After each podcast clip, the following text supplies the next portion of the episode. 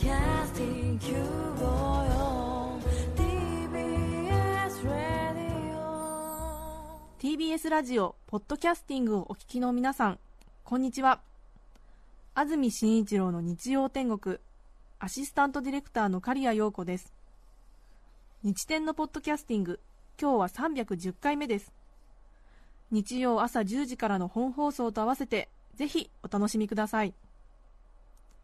それでははちがつじゅういちにち放送分、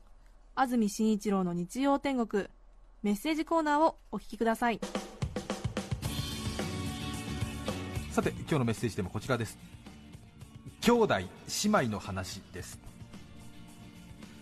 兄弟姉妹の話、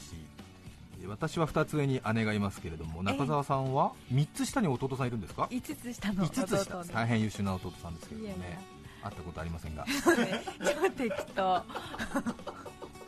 話も聞いたことないですよ。いるってことだけ知ってますよ大阪市なにわのブーボーさん、よんじゅうだい男性の方、ありがとうございます。ありがとうございます。暑い季節になりますと思い出すのがよんさい年下の弟がいるのですが、この人は男男ですね、うん、よんさい年下の弟がいるのですが、はい、子供の頃サイダーをふたりで分ける際に同じコップを用意していちミリたりとも差がないようにしていたことです、はい、やりましたね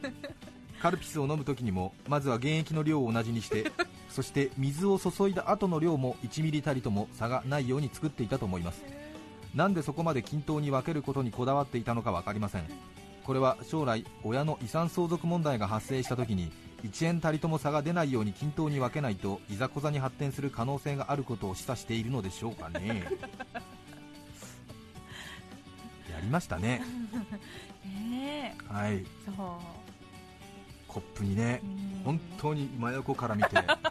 理科の実験かというようなくらいものすごい一滴一滴コップからコップの移したりとかね、えーやりましたね。もう平成になってからそういうことはしないんですかどうなんでしょうね。やるんですかね、うん、私たちの頃はやりましたよ、うん、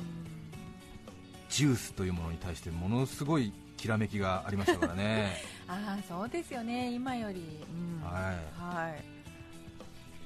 い、もう子供でジュース残すなんてありえないですよね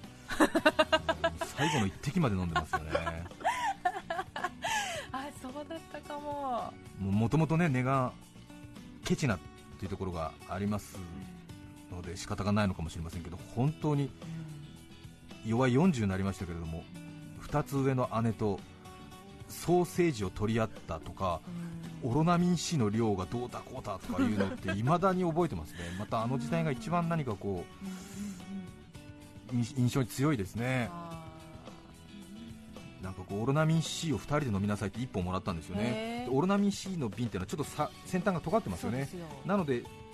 最初に半分飲む場合は、はい、長さのにぶんのいちよりももうちょっといくんですよね。いいそれが納得いかなくてね、えー、あでも姉は下の方が太いから、うん、ちょっと高さが足りなくてもそれは仕方ないんだみたいなことを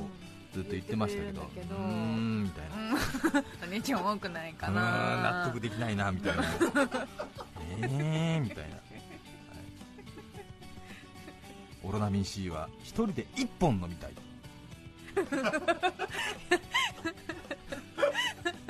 子供にはねちょっと刺激が強いということだったんですかね。でも子供は子供でちゃんとね、うん、あのそれを粋な計らいと捉えて一本飲み切るんじゃないでしょうか、うんうん、あ、そうかそうか。私はそういう子供であったと思いたい。なるほど、えーうん、深谷市のパグミさん、さんじゅういっさい女性の方、ありがとうございます。ありがとうございます。小さい頃私の兄には特技がありました、はい、木枯らしが吹く秋深い時期限定のその技は、鼻水を垂らしその粘着力で地面の落ち葉をひっつかせ鼻をすすって持ち上げ顔面ギリギリで落ち葉のみちぎり離すという神業です当時公園で近所の子が集まる中心には常に兄がいました。みんなの笑い声の中神業を披露していましたお兄ちゃんかっこいいぜ。汚いとはいえ特技を自慢げに披露する兄はとても輝いて見えました。そんな兄もさんじゅうさんさいです。独身です。すごい、素晴らしいね。さんじゅうさんさいにしては少しちょっと昭和全般の匂いがするよね私も最初そんな感じを想像して聞いてましたけどもね、すごいね。鼻水、うん、鼻水垂らしてそのまま鼻の切らさずに切らさずに戻す戻すはあ素晴らしいですね、うん、あんまり最近ね、うん、鼻水の粘りっていうんですか、粘性をきっちり持ってる子供さんって少ないみたいですからねあれは何ですか文化とか生活の水準に比例するんでしょうかね。あんまりねあの見事な青っ鼻は見ないですよね。そうか、そういえばそうかもしれません、うん、ちょっとでも風邪ひいたりして治りかけの時に少し粘り気が出たりすると、そうそう、当然濃くなりますよね、えー、最後は、はい、うん、くしゃみしたついでにちょっとねなんかびっくりするぐらい本当にビロンと出る時ありますよね、うん、ヒュッと戻っちゃったりとかして、ね、すごい恥ずかしくて一人でいても赤面するみたいな時ありますよねびっくりすごいなんか出ちゃったみたい。前橋市の日曜日よりの死者、にじゅっさいはたち男性の方、ありがとうございます。ありがとうございます。私がごさいくらいの頃、我が家には母のスーパーへの買い物に同行しごじゅうえん以内なら自分の好きなお菓子を買ってもらえるというルールが設けられていました。へー、いいですね、はい、さんさい年上の兄と私は母の買い物に喜んで同行し、はい、お菓子コーナーで自分の食べたいお菓子のコンビネーションに頭を悩ませていましたある日、私はいつものように合計ごじゅうえん以内という制限のもと選抜したお菓子を手に取り、はい、精肉売り場に立っていた母を見つけ、うん、母の買い物かごにお菓子を入れました、はい、しかしよくよく見てみるとかごの持ち主は母ではなく、母と同じ体型、同じ髪型でその日の母と同じような服を着ていた無関係のおばさんでした。私はそのおばさんと目が合うと慌ててカゴに入れたお菓子を取り戻し、恥ずかしくなりその場から走って逃げました。ほどなくして遠くからそのおばさんを、いやーお母さんにめちゃめちゃ似てるなーと眺めていると、そのおばさんに向かって私の兄が今度は走っていきよんじゅうきゅうえんと条件ギリギリで選抜した己のお菓子のセンスを誇示するかのように叫びながら、そのおばさんのカゴにお菓子を投げ入れたのです兄はカゴの持ち主が自分の母親に似ている別人のおばさんであることに気づかず、そのまま走り去って行き、おばさんはあっけに取られていましたその後、本物の母親を見つけた私は無事にお菓子を買ってもらいましたが、帰りの車の中で兄は、あれ僕のお菓子がないね僕のお菓子がないよ、入れたよ、全部でよんじゅうきゅうえんだったのにと涙目で慌てていました。それを見かねた母の指示のもと、私はにじゅうえんぶんのお菓子を兄に分けてあげたのを妙に覚えています。兄の話でございました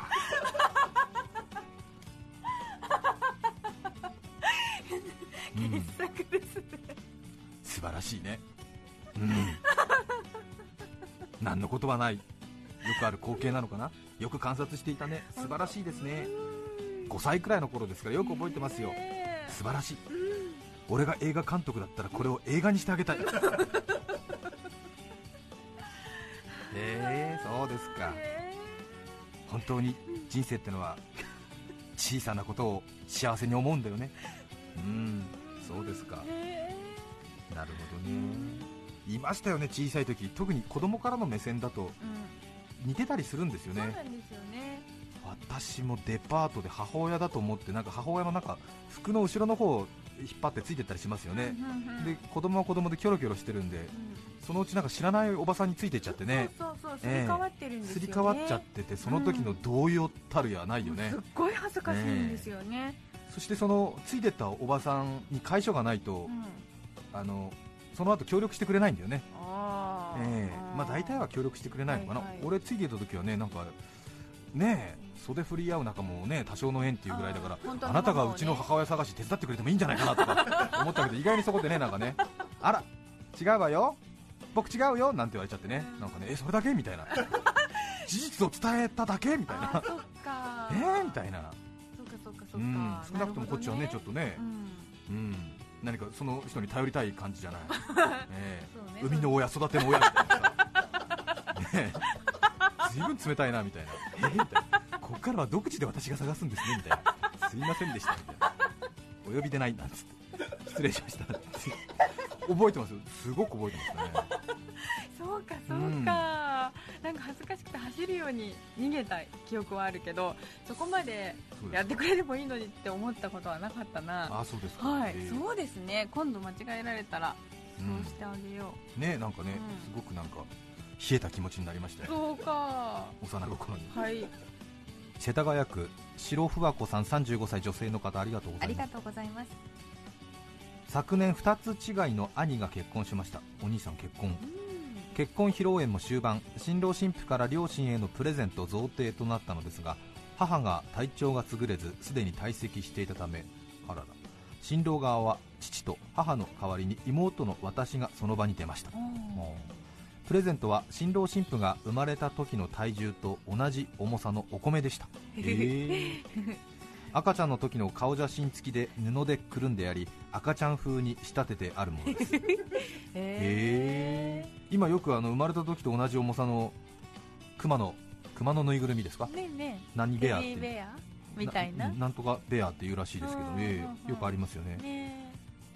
父が受け取り、父が列席の皆様に挨拶する際は私が預かったのですが、はい、抱きかかえていて、正直兄が生まれた時の体重にはこれといって興味がないな私と思いました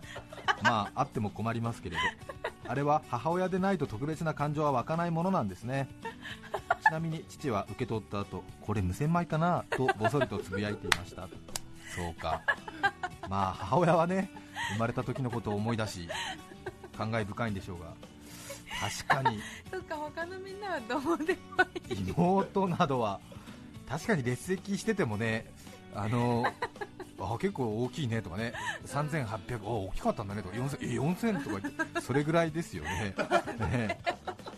感慨深いってことではないですよね、特に妹は妹はね、うん、みたいな、重い、そうですね、さんキロ持たされてるだけってことなんだなお母さんに渡さないと ね, そうですね、えー、体調大丈夫だったのかしら。本当ですね。大阪市の高幸さん、男性の方からいただきました。ありがとうございます。私には姉がいるのですが、ななつ離れているため、姉というより厳しい方の母親という感じでしたそうですか、ななつ離れてるとね、お姉さん、確かにそうだろうね、母親がもう一人という感じかもしれません。小学生の頃、本物の母は私のことをタカ君と呼んでいたのですが、高校生の姉が小学生になって恥ずかしい、呼び捨てにしろと叫んだため次の日から突然母は私のことを高雪と呼ぶようになりましたある日の食卓、給食に苦手な小エビが出たという話をすると、姉は小エビが嫌い、小エビが嫌いってあんたね、地球上に小エビしかいなくなったらどうする気やとすごい設定を持ち出したので小エビがいなくなったら栄養失調でお姉ちゃんも死ぬよと答えると、姉にへりくつ言うなこのと怒られましたこの世は理不尽で満ち溢れているんだなと感じました。今となってもどうかなと思う姉との思い出です怖い、厳しいね厳しいですね、厳しいね、なんか年が離れたら優しいのかと思ったら。岐阜県スイスにろくねんめ、にじゅうだい女性の方、ありがとうございます。私の妹は小学校ろくねんせいの冬に中学受験をしました。あ頑張りますね。国語の筆記試験で最後まで悩んだ問題があったそうです、はい、それは有名の対義語を漢字にもじで答えなさいというものでした。有名という言葉だけではイメージが湧かなかった妹は、有名というのはつまり有名人と考えました。有名人はテレビやラジオによく出てきます。では有名人と比べてテレビやラジオに出てこない人といえば、妹は村人と書いたようですちょうど漢字に文字だったこともあり、何か違うなと思いつつも空白でテスト用紙を返すよりも何か書いた方がいいということで村人と回答したそうです。後から友達と確認して不安でいっぱいの日々を過ごしましたが、無事に合格したようです。今はもう二十歳になった妹にとって忘れてほしい思い出のようですが、私は忘れません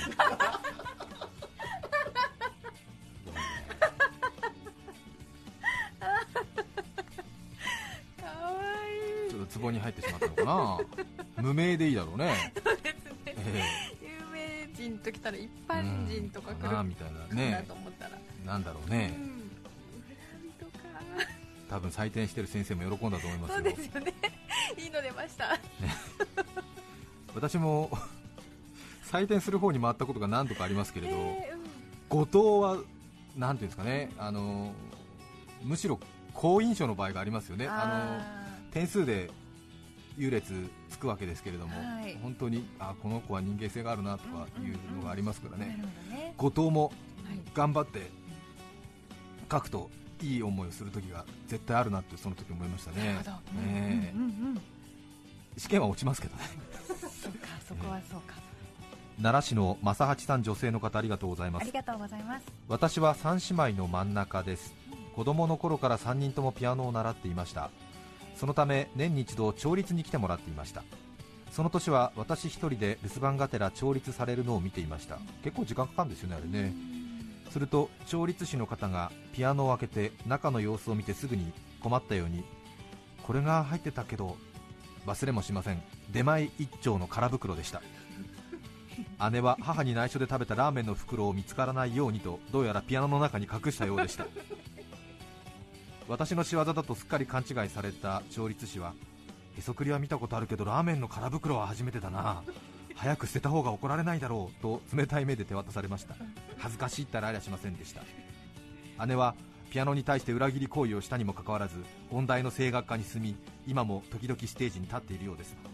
私は彼女がドレスをオーダーメイドし、これでもかというほどの大ぶりのキラキラアクセサリーを身につけ、舞台上でそれなりに賛美されていても、心の中ではこの人そもそもラーメンの人だもんと、いまだにかなり減点してそれなりの拍手をしています。これを機会に綺麗好きになってください。そしたらブラボーと手がちぎれるほどの拍手ができると思います。妹さんね、私は知ってる、私は知ってるっていうか、私のせいにされたんだよっていう、恥ずかしい思いしただろうよっていう。横浜市西区、まどさん、女性の方、ありがとうございます。ありがとうございます。私が中学生の時の話です。中学へ入学し、すぐに吹奏楽部へ入部しました、はい、小さい頃から電子オルガンをやっていたこともあり入りました。入部届を出す際に、自分が演奏したい楽器をだいさん希望まで書かなくてはいけませんでした、はい、あ、そういうものなんですね。私はだいいち希望トランペット、だいに希望トロンボーン、だいさん希望フルートと書いたことを覚えています。新入生のパート決めはさんねん生と顧問の先生で行われることが定例になっています、はい、にさい上の姉は当時吹奏楽部でクラリネットを吹き、さらには副部長兼パートリーダーのため、部活内でかなりの実力者でした。そしてパート決めのその日、発表自体は翌日だったにもかかわらず、後から帰宅した姉が私を見て、あんたね、打楽器パートだから希望者が誰もいなかったからと言い放ったのです。だ、打楽器だなんて、わ、私はトランペットを吹きたい、天空の城ラピュタでパズーが吹いているあの曲を吹きたい。その日家でおいおい泣き、翌日パート割りの発表、なんと打楽器パートに集結したのは全員姉が吹奏楽部にいる妹衆さん名だったのです。後日パート決めの時の話を聞いたら、先生、えー、打楽器の希望者がいないね、どうしますか。私の姉、うちの妹今年の夏から歯列矯正なんで打楽器でいいです。先生、えー、でもさ、演奏したい楽器の希望に打楽器って全然書いてないよ、うんうん、一応妹さんの意思も聞いた方がいいんじゃない。姉、あ、いいですいいです、うちの妹は打楽器でいいです、意見とか聞かなくていいです。姉の同期いち、じゃあうちの妹も打楽器でいいです。姉の同期に、あ、うちの妹も打楽器でいいと思いますといういきさつだったそうです。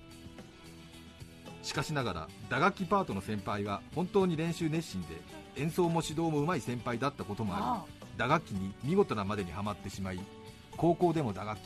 そして音楽大学も打楽器専攻、さらには海外まで打楽器を勉強しに行き、現在は音楽大学の付属研究機関において打楽器研究所の研究員にまでなってしまいました。そのため、あなたの人生を決めたのは私よ、私を敬いなさいとにじゅうねん経った今でも姉に言われます。ちなみに歯列矯正、歯の矯正をやっていても管楽器を演奏することは可能です。